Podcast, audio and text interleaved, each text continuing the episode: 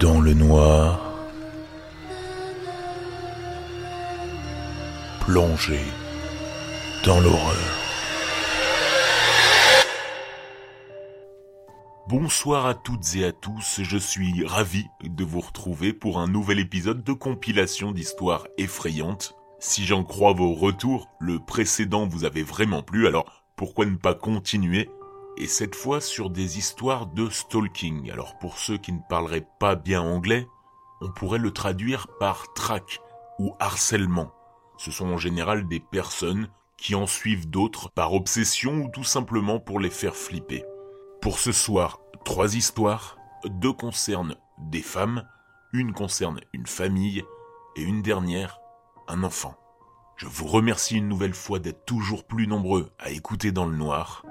Mais après cet épisode, vous regarderez par deux fois votre fenêtre avant d'aller dormir. Bonne soirée. Cette rencontre a eu lieu en fin d'après-midi. Et je suis encore très secoué par cette histoire.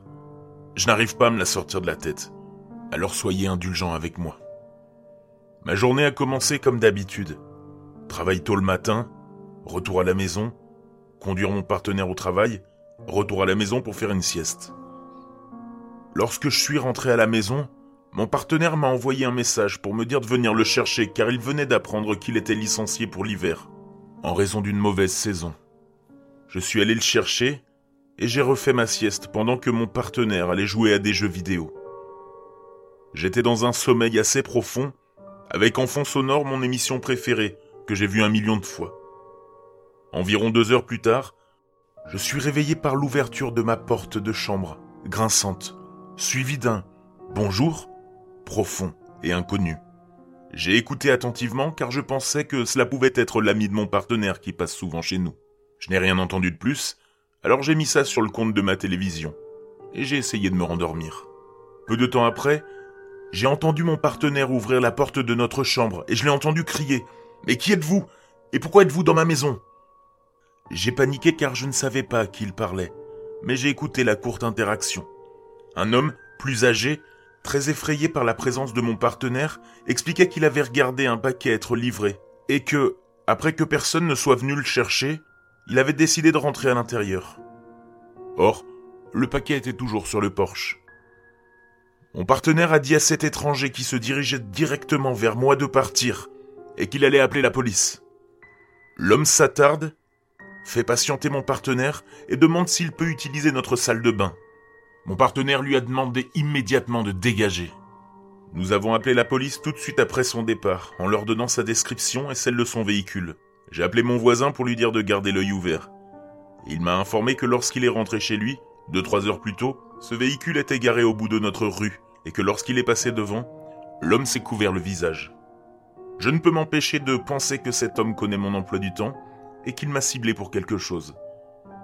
Mais je suis tellement chanceuse parce que ce jour-là, contrairement à tous les autres, je n'étais pas seul à la maison.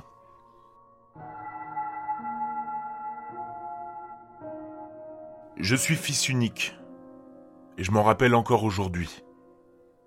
Il était environ 6 heures du matin, un dimanche, et j'étais dans mon salon à regarder des dessins animés avec mes deux parents endormis, quand j'ai entendu frapper à la porte. C'était une jolie femme, latina, d'une trentaine d'années, qui tenait une grande boîte en carton. Je ne l'avais jamais vue auparavant. Une grande camionnette blanche s'est arrêtée dans la rue devant chez moi, avec un homme sur le siège du conducteur. Elle m'a dit que le carton était pour mes parents, et m'a demandé s'ils étaient chez eux. Je lui ai répondu que oui, mais qu'ils dormaient. Elle s'est excusée et m'a dit qu'elle pouvait revenir plus tard, mais qu'elle avait aussi quelque chose pour moi, et que cela se trouvait dans la camionnette. Elle m'a demandé si je pouvais venir l'aider à le sortir. J'ai eu de la chance car je venais d'entrer à l'école et on avait eu ces discussions sur le danger que représentent les inconnus quelques jours auparavant. Je lui ai répondu Peut-être plus tard quand mes parents seront réveillés. Au revoir. Et j'ai fermé la porte. Je l'ai immédiatement dit à mes parents et ils ne m'ont pas cru. Quelques années plus tard, je leur ai raconté exactement la même histoire et ils ont compris que je ne l'avais pas inventée. À ce jour, ils n'ont aucune idée de qui pouvait être cette femme d'après ma description. Mon père avait une dépendance à la méthamphétamine à l'époque et traînait avec beaucoup de gens douteux. Je me demande donc si la rumeur s'est répandue qu'il avait une fille ou si quelqu'un a remarqué par hasard qu'il surveillait la maison. Je ne le saurai jamais, mais ils ne sont jamais revenus. C'est arrivé en hiver, quand j'avais dix ans. Je marchais tout seul jusqu'à l'arrêt de bus, et, sortant de nulle part, une voiture rouge est passée devant moi et s'est arrêtée. Je suis passé près d'elle, et un homme a crié Et toi? Je me suis retourné et j'ai vu ce type d'une vingtaine d'années.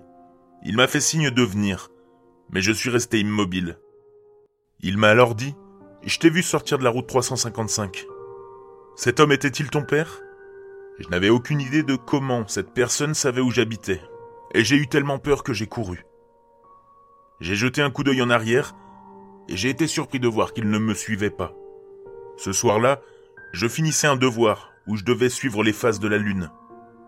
Je suis allé à ma fenêtre et j'ai été choqué de voir la même voiture rouge garée de l'autre côté de la rue. J'ai rapidement couru dans la chambre de mes parents en sanglotant, et je leur ai tout expliqué. Je n'avais rien dit plus tôt de peur d'avoir des ennuis. Mon père a appelé les flics et ils ont arrêté l'homme sur le champ. Mes parents sont sortis pour voir ce qui se passait. Et le policier, abasourdi, leur a expliqué l'histoire bizarre que l'homme leur avait racontée. Le type était un détective privé débutant, engagé par une femme qui soupçonnait son mari d'avoir une liaison chaque fois qu'il visitait la ville où nous vivions. Le mari a donné notre adresse à sa femme et lui a dit qu'il était chez un ami. Lorsque la police a montré à mes parents la photo du mari, ils ont tous deux éclaté de rire. La seule chose qu'ils avaient en commun, c'était leurs cheveux foncés et leur peau claire. Le détective privé sanglotait dans la voiture de police, et mon père n'a pas porté plainte parce qu'il se sentait mal.